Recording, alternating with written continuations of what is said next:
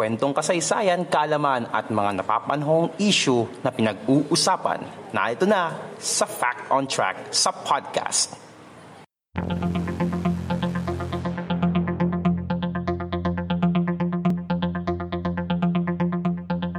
Fact on Track sa podcast.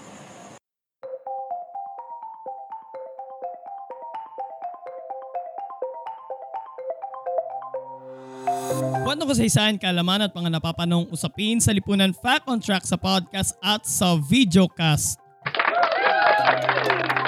Salamat sa audience participation. Anyway, napapakinggan po tayo ngayon sa ating mga podcast platforms sa Spotify, Anchor, Pocket Cast at Google Podcast tuwing Webes alas 2 ng hapon.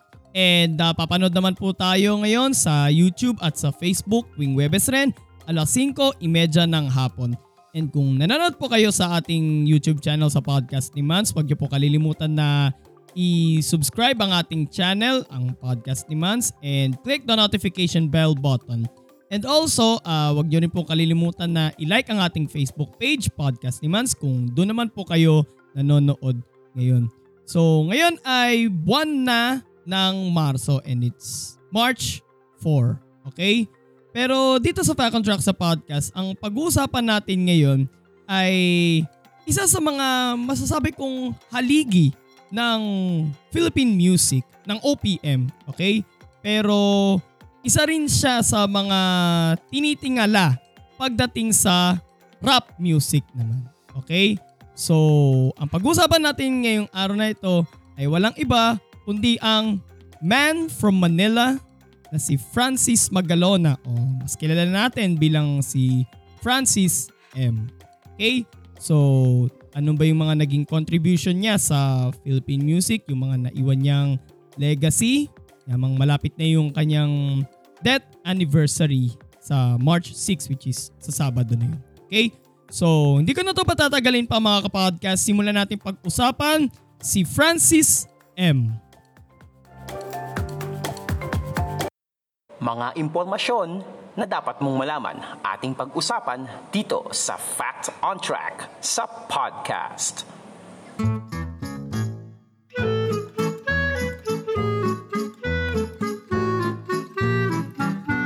Ipinanganak sa Mandaluyong noong October 4, 1964 si Francis Michael Durango Magalona, also known as Francis M.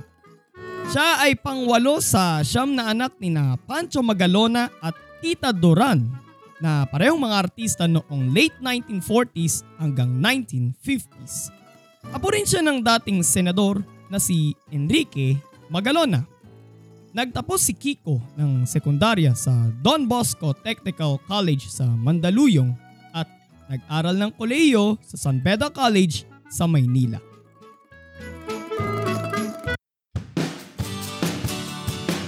Nagsimula si Kiko bilang break dancer noong dekada 80 hanggang noong 1984 ay napasama siya sa pelikulang Bagets 2. Kasama rin siya ng kasama rin siya sa dating variety show ni Alma Moreno na Loveliness noong 1987 kung saan siya ang naging resident DJ at rapper doon. Sa parehong taon din nang mapabilang naman si Kiko sa youth-oriented variety show ng That's Entertainment ng nasirang master showman na si Kuya Germs, Herman Moreno. 1996 nang maging isa si Kiko sa mga VJs ng MTV Asia at Channel V. Siya ang kauna-unahang Pilipinong VJ sa MTV Asia. Taong 1997 naman nang mapasama siya sa longest running noontime show na Eat Bulaga. Same year din nang bumida siya sa isang telesine na pinamagatang Kamada na dinerek ni Raymond Red. Noong 2005 nang maging host siya at ang kanyang anak na si Maxine sa singing talent search na Fam Jam. The next year naman nang siya ay maging isa sa mga judges sa Philippine, Fran- Philippine franchise ng Idol, ang Philippine Idol. So kasama niya doon na nag-judge sina Mr. C, National Artist for Music ngayon na si Ryan Cayabyab and si Pilita Morales. Hosted by uh, Ryan Agoncillo. Uh, that's way back 2006.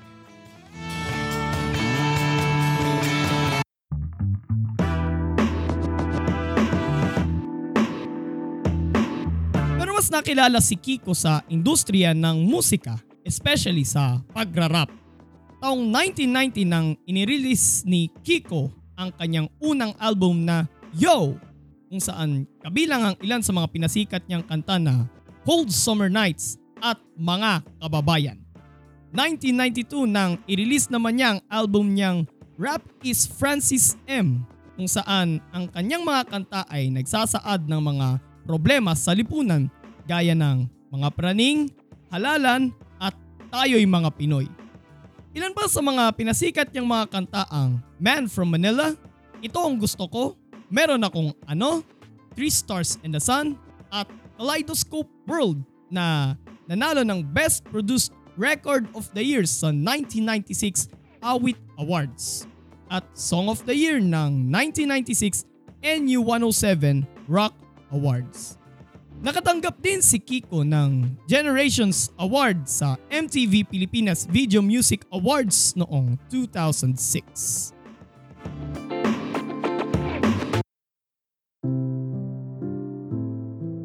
Taong 1985 nang pakasalan niya ang kanyang misis na si Pia Arroyo.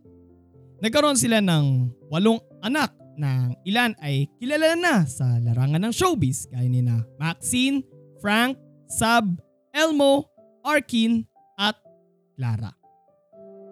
Habang nasa karera, dito naman itinayo ni Kiko ang kanyang sariling clothing line, ang Francis M Clothing Company which is ito yung ito yung suot ko ngayon. Flex ko lang to. Na mas kilala rin big, na bilang 3 stars in a sun.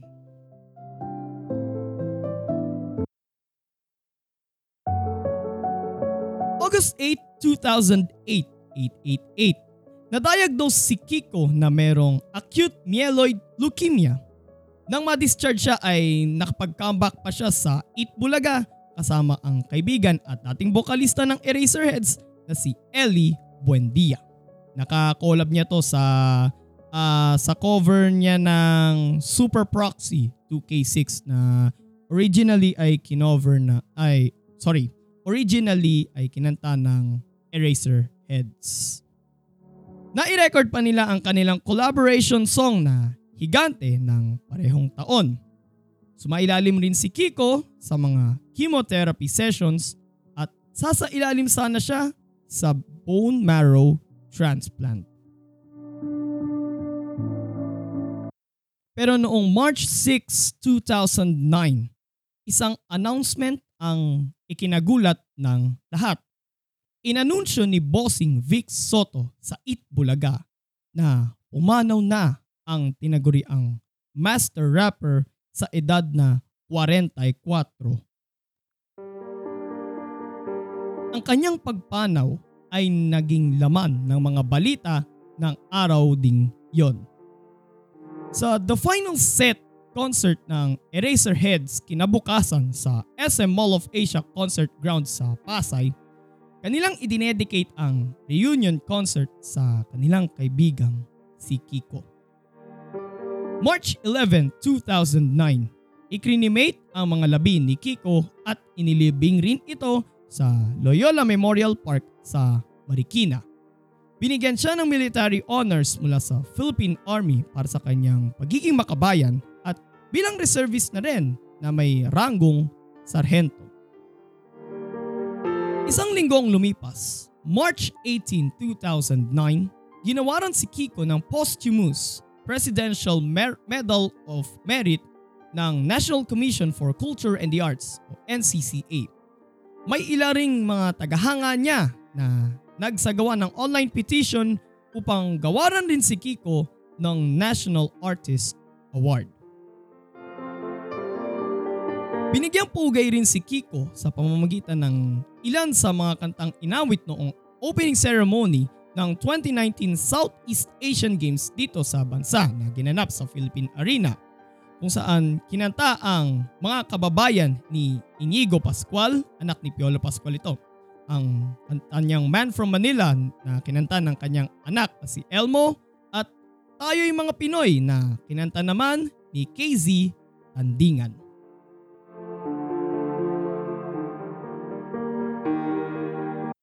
Fact on Track sa podcast.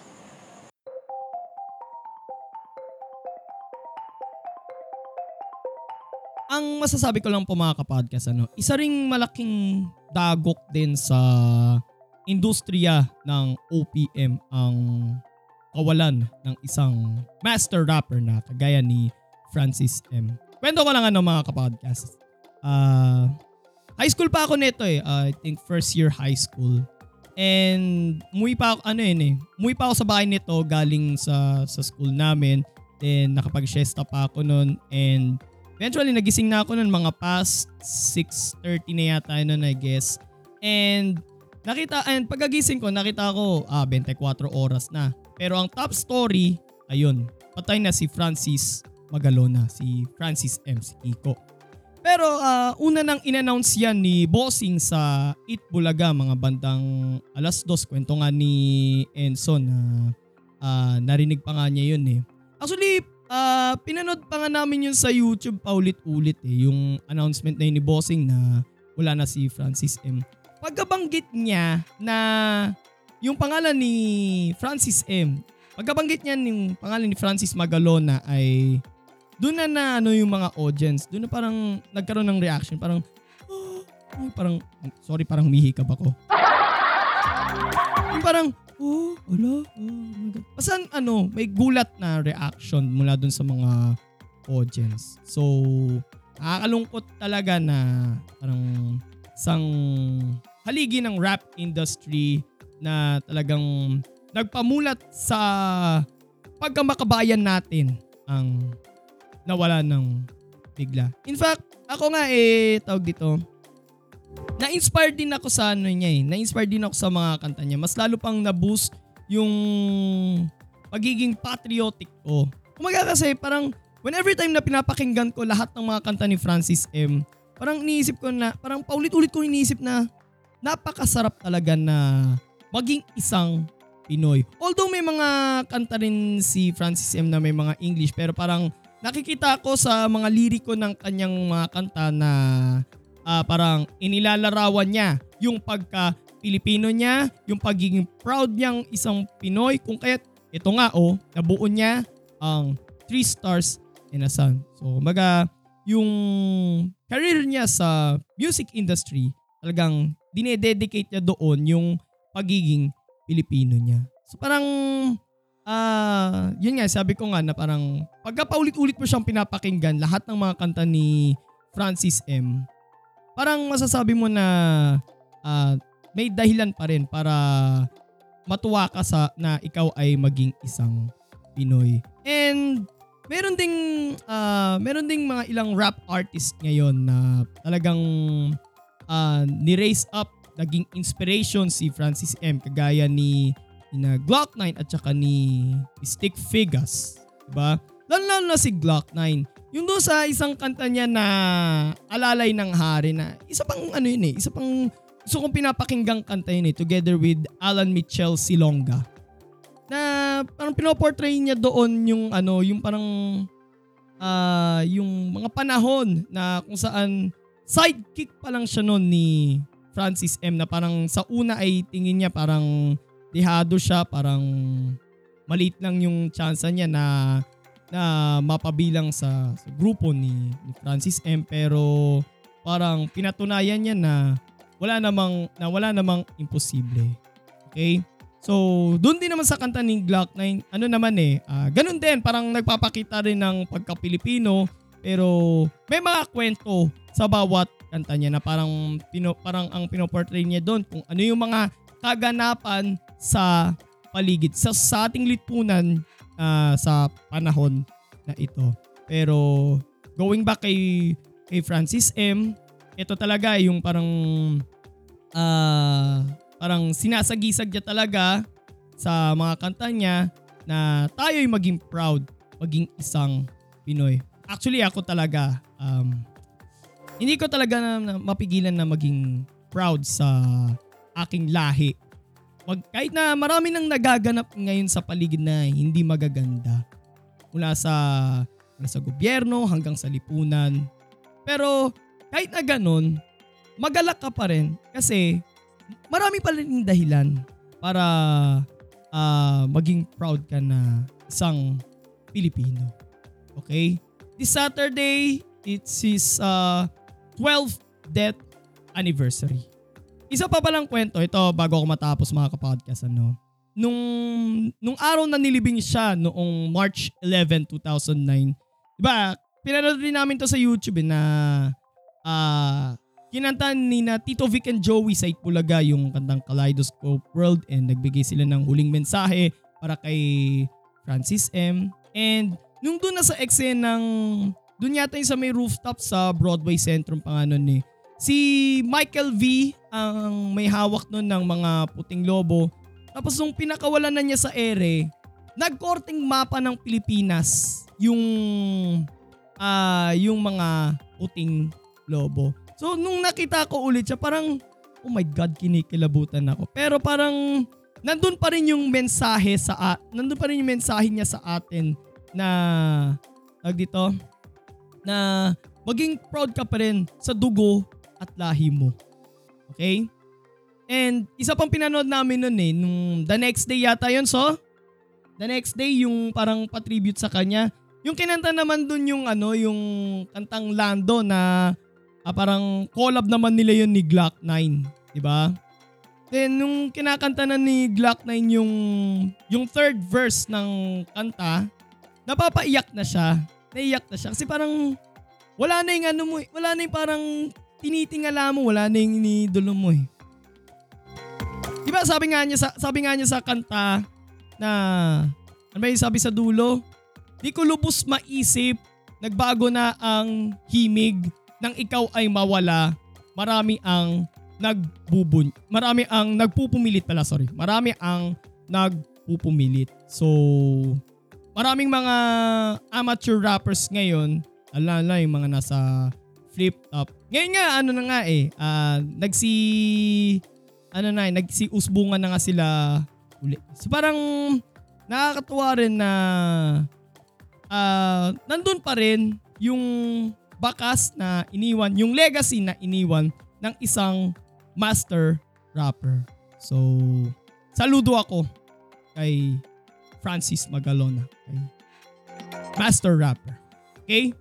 So, yun lang naman ang topic natin ngayon tungkol sa kanya. Sa tataguri ko na lang sa kanya na the man from Manila na si Francis M.